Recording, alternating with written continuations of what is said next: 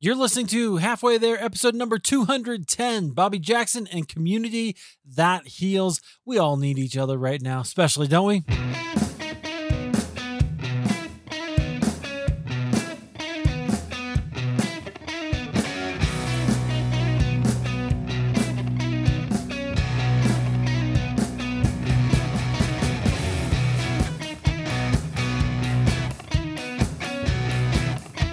Friends, welcome to Halfway There. This is the show where we have honest conversations with ordinary Christians about today's Christian experience. I'm your host, Eric Nevins. Thank you so much for downloading and listening. You have no idea how much that means to me. If you have other favorite podcasts, I mean, obviously, this is probably your favorite, but uh, if you have other favorites, what you need to know is that every podcast host is grateful every time somebody downloads because it means you're listening. So thanks for doing that. Um, if you haven't had a chance, go out to halfwaytherepodcast.com. You can check out the archives, sign up for the mailing list so that you can see some of the stuff that I share about how the episode relates to me on the email. Um, I'd love to have you on there as well. We have a really great guest today. Our guest, he's a man of many hats. He's a pastor, a licensed therapist. He's a leader in the field of student care. Um, he's spent over two decades developing programs, training leaders, um, and we're going to talk all about um, all of that uh, as we go through his story. So, our guest is Bobby Jackson. Bobby, welcome to Halfway There. Thank you so much. Thank you so much. It's great to have you, and um, I'm I'm really interested in all the things you're doing. I gave that high level overview. Tell us more about who you are and what God's doing in your life right now. Yeah, absolutely. Um, so, uh, a couple of years ago, um, I, I, was a, a, student pastor for um, volunteer for a bunch of years, and then um, kind of progressed to being a full time paid um, youth pastor. But a couple of years ago, God put it on our hearts um, to do this uh, this message series on Jesus's emotions, and um, when we did that, it it I thought it was going to be cool. I thought the kids were going to love it. I thought my emo kids were going to be like, "Oh, Jesus had emotions. I have emotions. This is going to be awesome." but I didn't realize that it was going to wreck my life, and oh.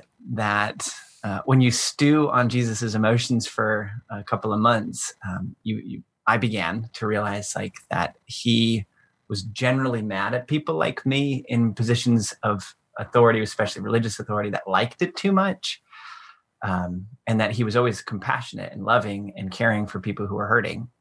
And I, we we began to realize, um, you know, that that we wanted to follow more in his footsteps and change our hearts. So, the last couple of years, especially the last two years, we've changed. Um, we've changed jobs. We've started um, uh, an organization called Rally Point Ministry um, we we uh, launched a, a, curriculum for kids who are struggling with pain and addiction and grief, um, and it's really been it's really been a, a, pretty amazing process. We became foster parents, um, just trying to um, trying to get into that space that Jesus clearly always inhabited.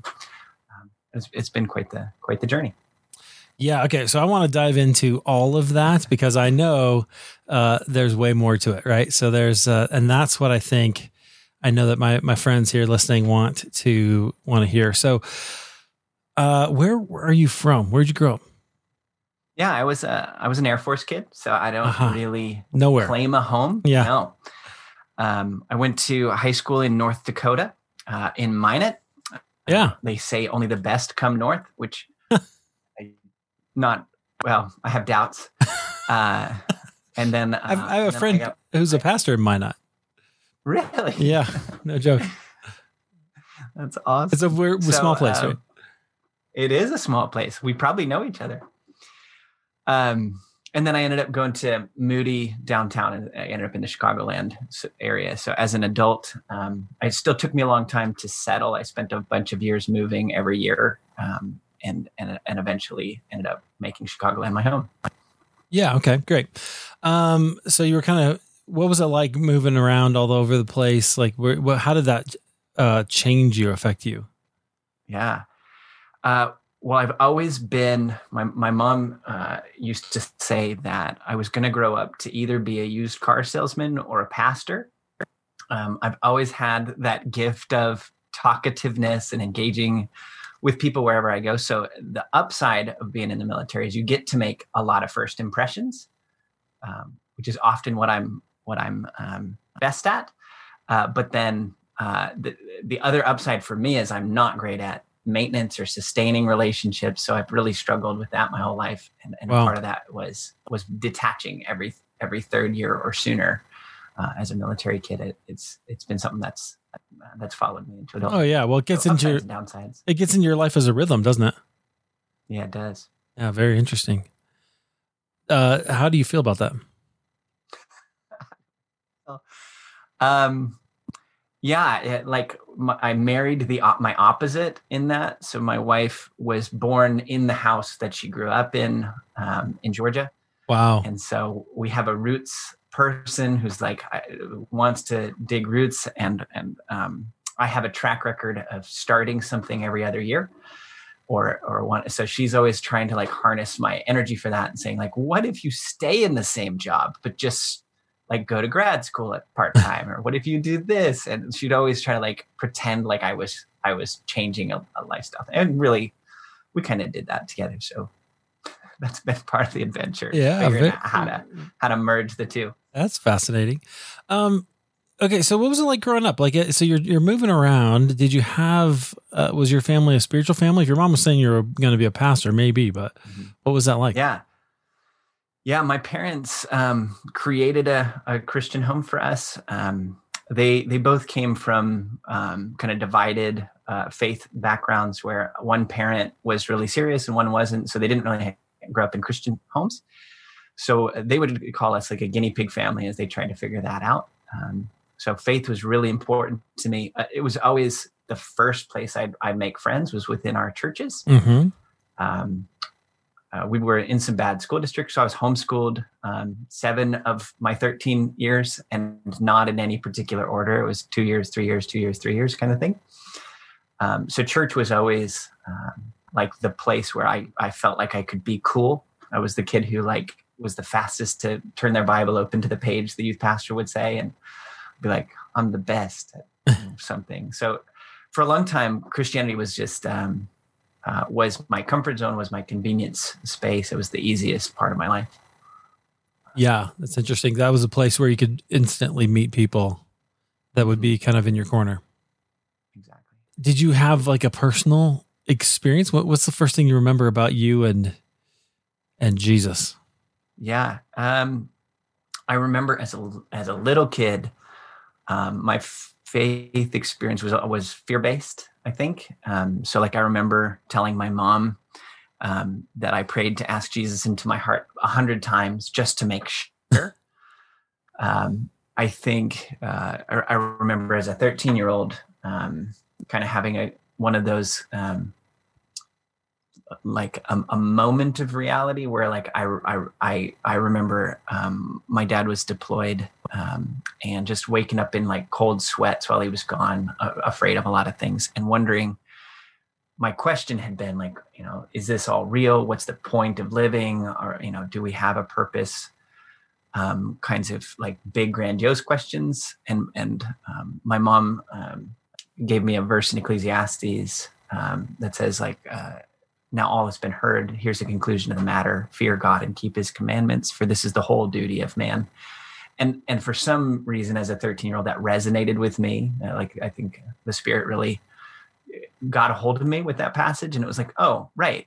Like, okay, yeah, this is this is it. We've we've heard all your arguments, and, and as a 13 year old, they were all answered in that in that passage. You you have one job, and and that's fear God and keep His commandments. And um, that kind of clicked. So um, you know, that's that again it was still for me uh, it was still the easy space christianity was um, but but it was that was the first time i remember really making a choice um, to, to follow jesus yeah so okay so what what came from that did you did people invest in you or did you have some discipleship or like what what was kind yeah. of the learning part of your journey with jesus like yeah um i, I mean uh, uh, the the biggest influencer I'll probably tear up as I talk about her is my mom. Um, mm.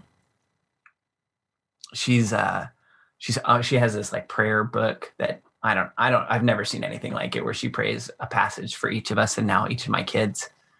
Um, that's now like she's got uh, it's like a three ring binder where she pulls the sheets out that she prays passages yeah. over us, and she's got boxes and boxes of these sheets. Um, but she's she's influenced uh, every part of, of who I've become. Um, I had some influential youth pastors, but I also had some pretty tragic experiences with youth pastors where um, I had two youth pastors get fired um, at two different churches for uh, morality reasons.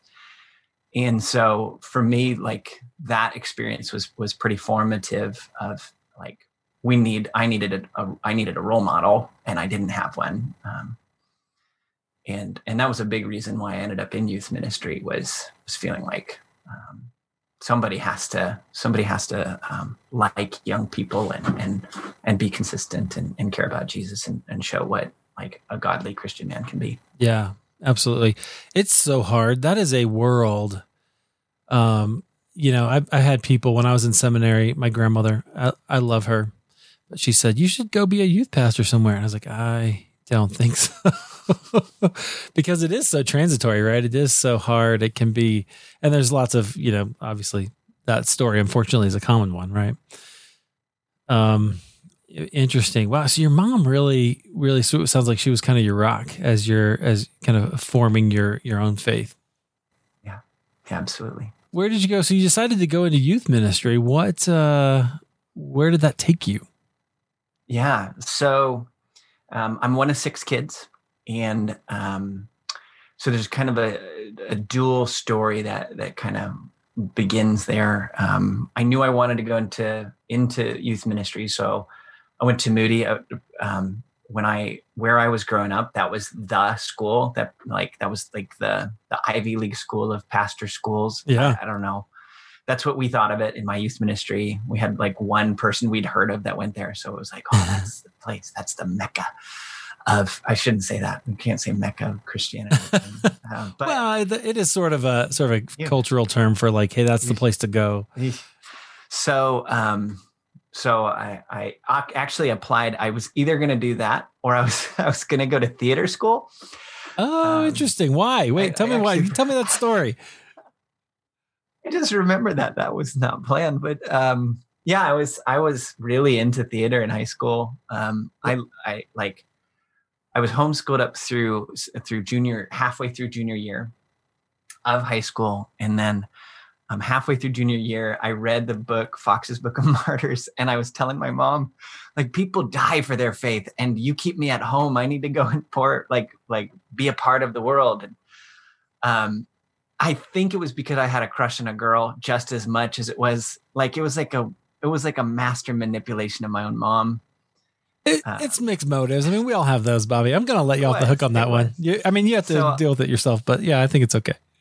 I wanted to share my faith with my friends in high school. I'm I don't think I really did, but um, but I wanted to, and um, yeah. So I I ended up like my my community ended up being the thespians. Um, so I did a I did a Shakespeare play, and I got to star in a Shakespeare play, and it just kind of launched a passion of I just like I love I love I still love acting. I still love Broadway, and and um, I, I, think it's an amazing art. Yeah, so I uh, so I applied to theater school and I applied to Moody, and I kind of um, told God uh, that I would go to I would go to Moody if I got in, and uh, otherwise I was I was going into into theater. I didn't apply to any other Christian schools. That was the only one. So it's like, uh, if you want me to be a pastor, you gotta you gotta let me in. Right. And what you didn't know is they probably take everybody. Yeah. no, not really. it was scraping the bottom of the barrel. no, time, not sure. Not really. I'm sure, but uh, but yeah. So that's that's okay. So you were. What was that wrestling about? Like, how, what was that like in your life? Because I have kind of a similar story actually. In in, in and I was going to ask you what your favorite role was in in school. Mm-hmm. Did you have a favorite role in theater? Yeah, I, the one I played that was my favorite was Benedict in Much Ado About Nothing. Nice. Um, the one I always wanted to play that I didn't get to uh, was was the inspector in Les Mis. Uh-huh. I always wanted to try to play that kind of crazy guy role. Yeah, yeah, very interesting. I played Linus in "You're a Good Man, Charlie Brown." That was okay. and then as a freshman, I played the Energizer Bunny in a talent show, and they painted my face. It's a long story. Anyway, the uh, so I so I resonate with that, and I I had the conversation where with God where I like had to go. You know, I think maybe being a pastor is more impactful than being an actor. I don't think that today actually, but so I did. Were you kind of wrestling with that, or what was that? What was it like for you? Yeah, for me, it, I I I think it was more like fleece ish. Like mm. I really. I really thought like not that many people got into Moody. It's obviously the I, Ivy League of Christian schools. I thought like, you know, God, if you want that for me, then that's like, that's what we'll do. So it was like, it was like, if I get the acceptance letter, I'll go. Um, I don't, I don't distinctly remember going back and forth and having that particular argument with God. It wasn't an existential crisis. It was just, Mm-mm. yeah, no. I'm gonna, I'm gonna put this out there. If you want me to go there, you'll, you'll get me in. Exactly. I gotcha. Okay. All right. So you go to Moody. What what uh, and what did you study there? I studied youth ministry. So this is where I, I was saying the the kind of two um, two storylines start to emerge.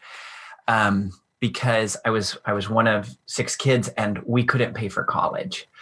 Um, or like my parents could they helped a little bit, but like we had to figure out how to pay for it. And so my method, um, each of my siblings have done kind of different things, was I joined the army.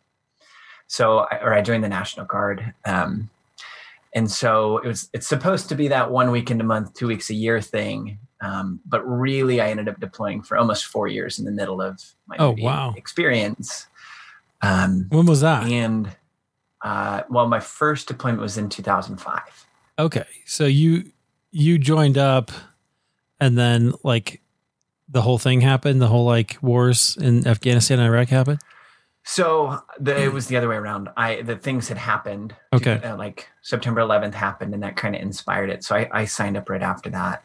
Um, yeah, my recruiter sort of, you know, it wasn't the most truthful thing. Like, yeah, it's you know, you can do no. this. You'll still be able to go to school. It's going to be great. Uh, your your unit hasn't deployed in 50 years, so it's probably fine. And then, sure enough. Wow. What was it like being being deployed? Your dad was deployed. How did that? Mm-hmm. Did you have those yeah, kind of?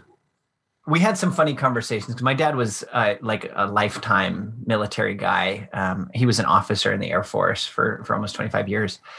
Um, I joined as an enlisted Army guy, which is like the difference is like the like the Cadillac of of um, jobs versus like my dad flew around in, in bombers and um, got paid well and and slept in like nice places. And we were like we slept in when we were in Iraq, we slept in tents. Wow. Um, and um, so it was very different experiences. I, I was a medic, um, and and, and um, I, which is what I wanted. So we had a very different desire. Like I wanted to to be a medic with kind of the the grunts, and um, and my dad was like, "Why would you do that? You could be an, you could be an officer. You could do this. You could do that." I was like, "If I wanted to do this for life, yeah, but like this is this is a part-time thing to get me to, to college um, and and so our our experiences were pretty different. So i had to salute my dad every time i saw him and, and he would tease me about all sorts of things. Did he? I would always tell him he was he was weak. So i was like i mean we're on the ground dad. We, you know. Were you over there together? No but we went to the same place. Oh wow. So that was pretty weird. Um, I, I like we went to by by we went to the same place. Uh, my dad flew over and did operations over a town called Tikrit. Oh yeah, I did operations um, on the ground as a medic in Tikrit.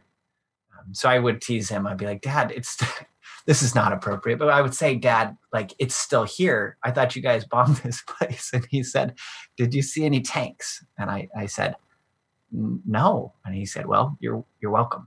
Because that's his job. Yeah, that was it. So uh, so that was weird. That's Those are a totally different life from from now.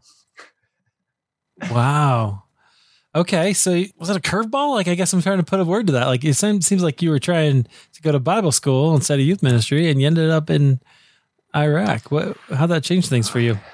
Yeah. So the real, um, the real challenges for me were relational. Um, uh, the way I've, I've, I've be, learn to describe it as like um, when you are home eh, when you're in the military it's like you take a polaroid picture of all of your people all your friends your family and you leave um, and then you kind of just expect to jump back in that picture um, but everybody else has moved. And so um, the world has changed dramatically by the time you get back and it's really weird to have like i was gone the first first time about 16 months um, and so like the world has changed tremendously. Nobody would leave like simple chores like you know mowing the lawn for 16 months. They, they just figure out how to how to meet those you know fill those chores.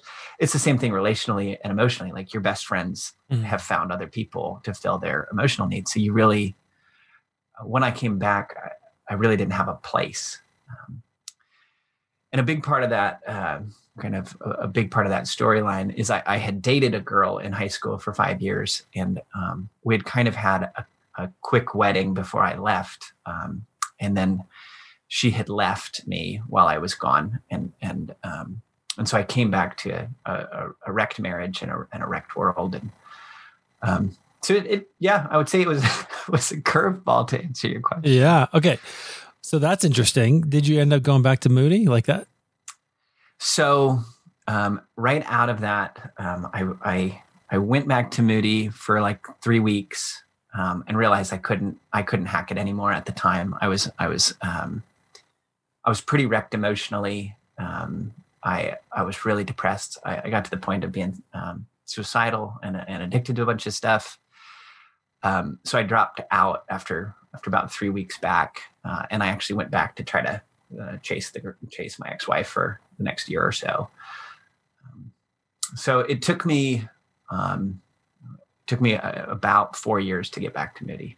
Wow, where was God for you in that time? What was God doing? Yeah. What was your experience of him anyway? That's what I want to know. Yeah. Um, so up to that point, Christianity had been convenient. It had been easy. It had been like that safe space, and it turned into, um, it it turned into the area of like greatest pain and doubt and confusion. Um, the church I was a part of was really conservative, and so most of the people told me like, if you get divorced, you can't be in ministry. Yeah, you can't get get remarried.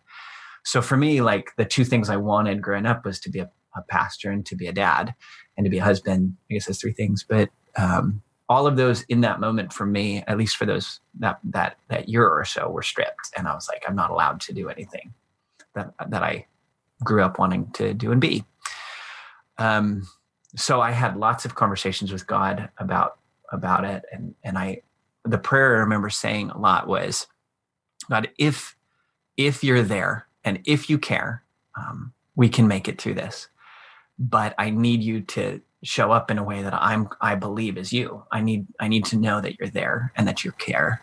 Um, and um, as a human, I didn't know what that meant, and so I, I'd, I'd in that prayer I'd say God fairly often I'd say God, um, like I don't know what that means. I don't know what it means for you to show up. I don't know what it means for you to prove yourself to me. I really don't. Um, but you're God, and you know me better than I know myself. So um, I'm just hoping that you'll you'll do it. Um, so I spiraled in that depression for about a year, um, and I got to the point where, like, there was, and there were little like mini miracles where I'd have like these moments of hope. Mm. So like. I remember like passages from my childhood like popping up at random times and, and encouraging me. I remember like in some of the lowest points where I was I was gonna hurt or, or or try to harm myself, somebody showing up at the door or calling me. Um, there's these like mini miracles. I remember then they like scaled up a little bit. There was um, a time uh, I, I, I had I had gotten injured in Iraq, and I have um, some some foot problems that have that are permanent. And um, wow, and I remember them getting so bad at one point. Um, that I couldn't I couldn't do something and I said God if you want me to you know work today um, I need you to fix my feet and I was standing in the shower and I remember this like weird experience of not like twilight moment um, like you know no music or wishing wind or anything but just like feeling like things became manageable and being like that that was a weird non-sensation sensation and being able to work that day and being like I think that God like huh um, and I've never, I, I've, I still have the same problems, um, but I've ne- they've never been debilitating since that day. Wow. Um, like I haven't had a day where I took a day off. Um, and I've run a couple of marathons and done some other things physically that I didn't think were possible back then.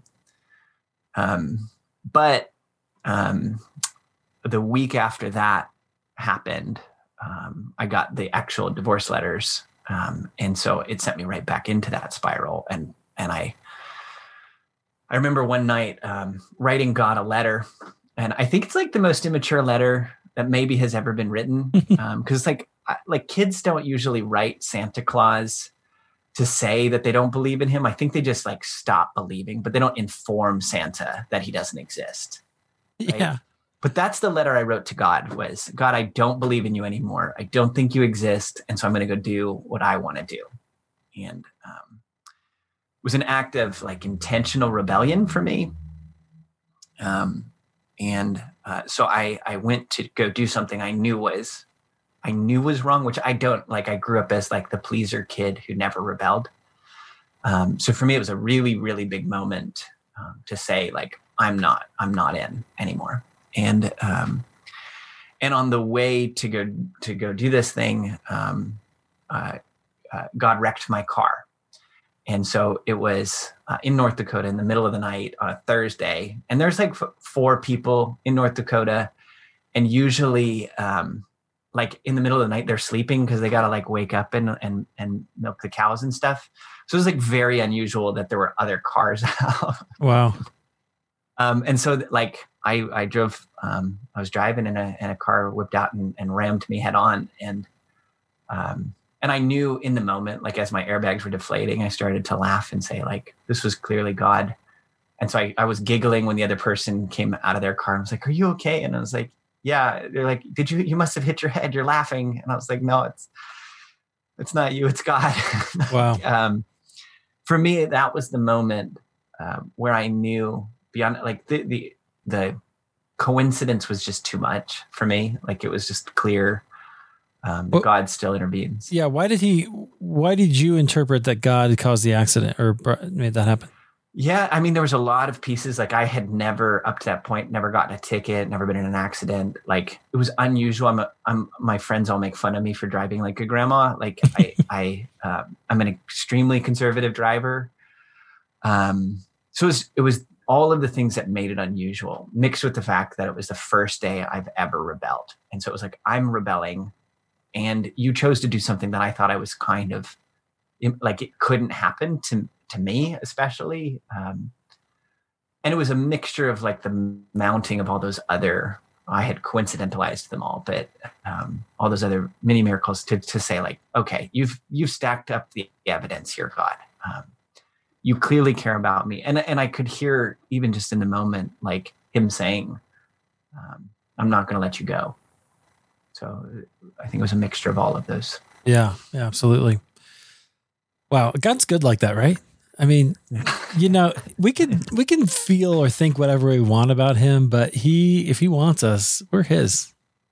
Yeah. That's just how yeah. it is. It's intense. Absolutely. Intense. well i appreciate you sharing that story. Um you know, okay, so where'd you go from there? Because you eventually did get into youth ministry. Yeah. And your faith recovered. Um, so what is that? Yeah.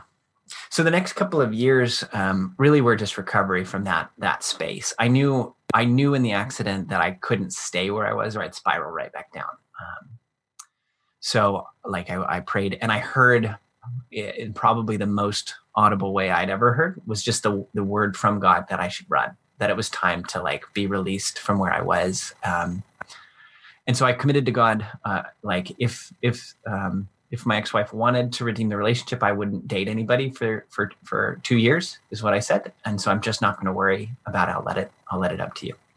So I, I kept myself open, but I also, um, I wasn't going to chase anymore. It, it it hurt me too much. And so um, I heard the word run, and literally the next day, I got a call from my brother, and he invited me to um, to take a job out in California.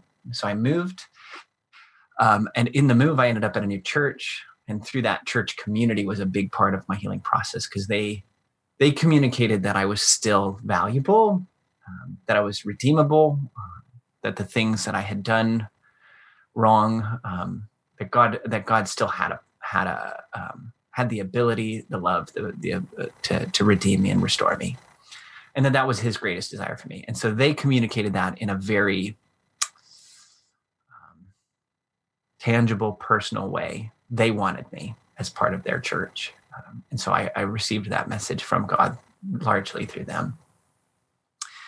Um, so the next couple of years, like God, I uh, I got I got um, deployed a second time, but and I didn't really want to go because like my life was starting to come back together. Yeah. And so I was like, I don't want to go. And then I was like, I'm not going to rebel though because I really like my new car and I don't want you know that to happen. So um, so I just went on on the second deployment, and uh, that was when the the 2008 2009 recession hit. So the church I was a part of actually um, folded from from financial reasons. The job I had um, was bankrupted. The company was bankrupted. Um, for financial reasons. So when I came back, I didn't have those things to come back to. Um, and so I was like, well, let's go back to plan A. And, um, and I ended up back at Moody. Oh yeah. And spent my time there. That was a long four years, it sounds like.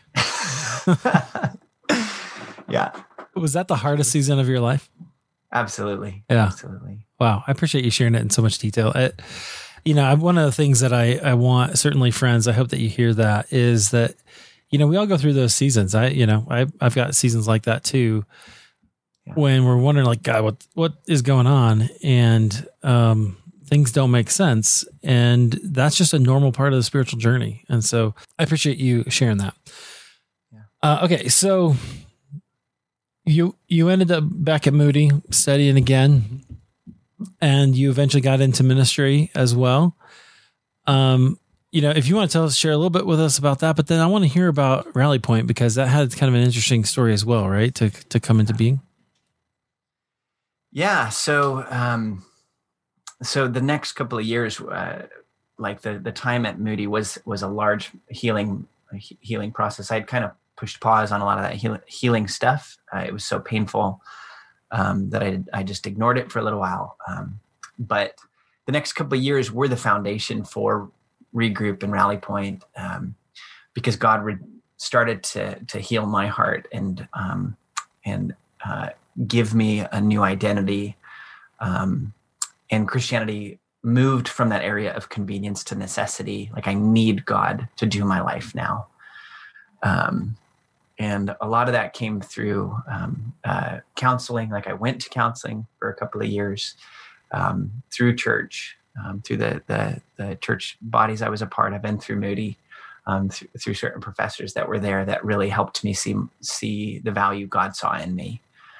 Um, yeah and and then uh, i graduated. Well i met uh, an amazing girl um, after that two year commitment I, I, I met i God God kind of released me to to be open. My ex-wife got remarried, um, and so it's like, okay, let's let's let's do this. And so a huge part of my healing journey came through uh, Elizabeth, my wife, um, as she saw. I saw myself as like a secondhand store material at that point, and she saw me as um, as valuable and and mm. um, and and really was a big part of of that redemption. Um, yeah, I have a bunch of stories there we could get into, but um, uh, I, lo- I yeah, love like I love what you said. I love what you said. I think that was really beautiful, and I think, um, you know, we have that narrative, right? That that oh, if you've been married or you've had sex or whatever, like there's you're you're kind of that second, you know, you've you've messed up, you are not uh, as pure. That's that purity culture thing, and I just you know I appreciate you saying that. Like, no, it's God still loves you, right? You're still valuable as a human being, and and you need to know that, like wherever you've been, right? You need to know that he still loves you. Read the Bible, read how Jesus interacted with people. He never acted that way. Okay, so your wife, it sounds like your wife brought you some healing. You were able to, to, um, you know, were you able to see some value in yourself? Yeah, absolutely. Yeah. Um, I think uh, there was a bunch of pieces of that, and and as we talk about regroup, I can kind of explain um, the tools that we use in regroup really follow the healing curve that God brought me through. Um, so it was a lot of like, uh, I tend to think um, really well of myself. Like, I think there's two types of people in the world um, those who see themselves as like the best thing that's ever existed. and they like have to be convinced that there's something wrong with them and then there are the people who think they're the worst thing that ever existed and they have to be convinced that there's something right with them um, i am i tend towards that narcissistic perspective like i wanted to to villainize my ex-wife i wanted to blame her and the first thing god had to do for me was help me to see my contributions to see that i i was part of the brokenness um, that i caused uh, pieces of it. I'm not alone in that. Um, you know, every every break in a relationship is two ways, um, and so it was about like about that confession and learning how to be honest with with God and people about my own sins. Um, and that was kind of the beginning, the beginning of that process. Um, and then God could speak into me uh, the truth about my identity when I recognize the brokenness and I see it for what it is, um, not not better and not worse than what it is, but what it is, um, then God can say, okay, that's what you think, that's what you feel, that's what you've experienced. But let me let me give you your identity. I'm the artist who made you. Uh, I'm the creator who who sculpted you. So actually, I'm the one who gets to name who you are. Wow. Um, and and that's a big piece of what we do in regroup is is we go about like a an identity reconstruction. We look at our past and how our past has formed what we feel about ourselves. Uh, and then we we do this piece where where we let God actually speak the truth that, that never changes based on feelings. Mm, yeah, that's so powerful, right? I think you're right. So many of us need need that. So, um, you know, tell us a little more about kind of how the the origin story of of regroup and rally point, and then, um, you know, tell us where people can get it. Yeah. So um, regroup was really like that that that bit about where where I was speaking um, at camp about Jesus's emotions launched the idea. Um, so we really wanted to get closer to our kids that were hurting in our ministry. Um, because we realized like all the cool stuff, the showy stuff, the, the stage stuff, the stage games often makes make uh, kids who are hurting feel alienated. And so we wanted to create a space where where people who were hurting felt like they had a home, where they were valued and they were important, um, so we built this ministry within our church, within our local church, um, called Regroup, and it was um, kind of a play off of our, our student ministries was called House Group, and so it was like House Group Regroup, and Regroup was the place where you could go and um, have a community that came around you that helped you process with whatever pain you were experiencing, uh, gave you spiritual coping tools to deal with what you're dealing with, and um, and then hopefully reintegrate into um, into the rest of the youth ministry and and bring back what you you know the new tools you had and help help shape and and change the rest of the youth ministry. So actually, many of our kids, most of our student leader team, were made up of kids who graduated from Regroup by the time uh, by the time I left. Very cool. Uh, and so, what is it now? Like, because people can actually get in on this. Yeah. So regroup was this was this group that we ran at our church. It still is. It still exists. Um, we ran it for uh, about I think we're going on seven years um, that it's been running, um, and it's a it's a group specific to kids who are struggling with pain, grief, or addiction. Um, we we ran it for for these years. I went back and got a master's degree in social work while I was working on it, so that I actually would know what I was talking about because I felt super uh, undereducated for the things we were dealing with. And it kept you busy. Um, Little change. Yeah. Yeah. Yeah. It was one of the changes that yeah. my wife encouraged. Um, and um, they're just when we were trying to run this group, we just found like nothing that we no curriculum, no no group format that we could contextualize that was out there. And so we just felt like it, this doesn't exist. There aren't churches working with kids with addictions. So like the, the triangulation of kid, Christian, and addiction just doesn't exist in church world uh, in a healthy way. In a way that a, a church that couldn't have a full time staff person doing that ministry could could um, could bring into their space. So we wanted to create one where somebody can put three to five hours in a week and run a group.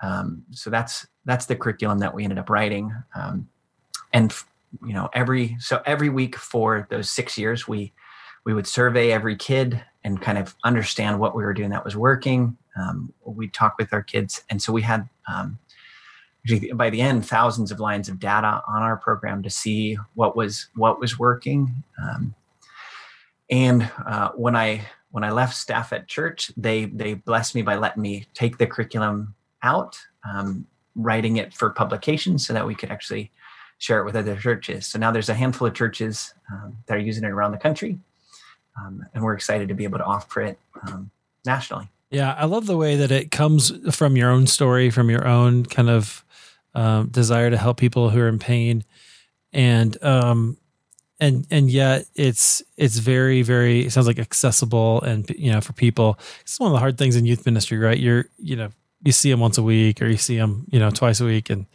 yeah, it's it's tough to do that if you don't have a good a good curriculum. Um, yeah. yeah. Okay. So that's it. Where can people find it? Yeah, uh, they can find it on on our website, which is uh, rallypointmin.com. Um, so it's rallypoint with the M-I-N mm-hmm.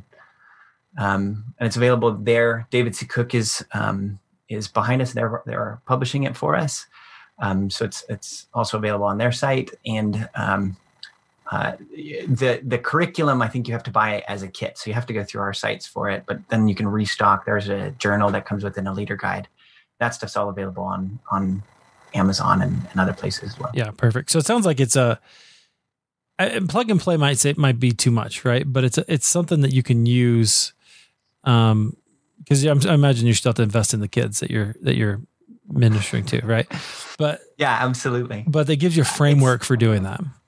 It does. So what we wanted to create was something that anybody could start really easily. Um, then as you there because there's no better training than than doing it and so um, it, it gives you a framework to start and then a whole bunch of things kind of ongoing to, um, to help refine what you're doing yeah we also um, for for there are one of the things that i experienced in youth ministry is a lot of youth pastors are nervous to get into it um, to, to get into helping kids who are hurting they're like they're mm-hmm. afraid of liability things am i going to get sued um, what if I say the wrong thing and a kid hurts themselves? So um, to back up our regroup program, we also um, we also do youth pastor coaching. So we have um, a, a, coaching arm of our ministry um, where we're willing to meet with with youth pastors, especially as they if they want to launch this this curriculum.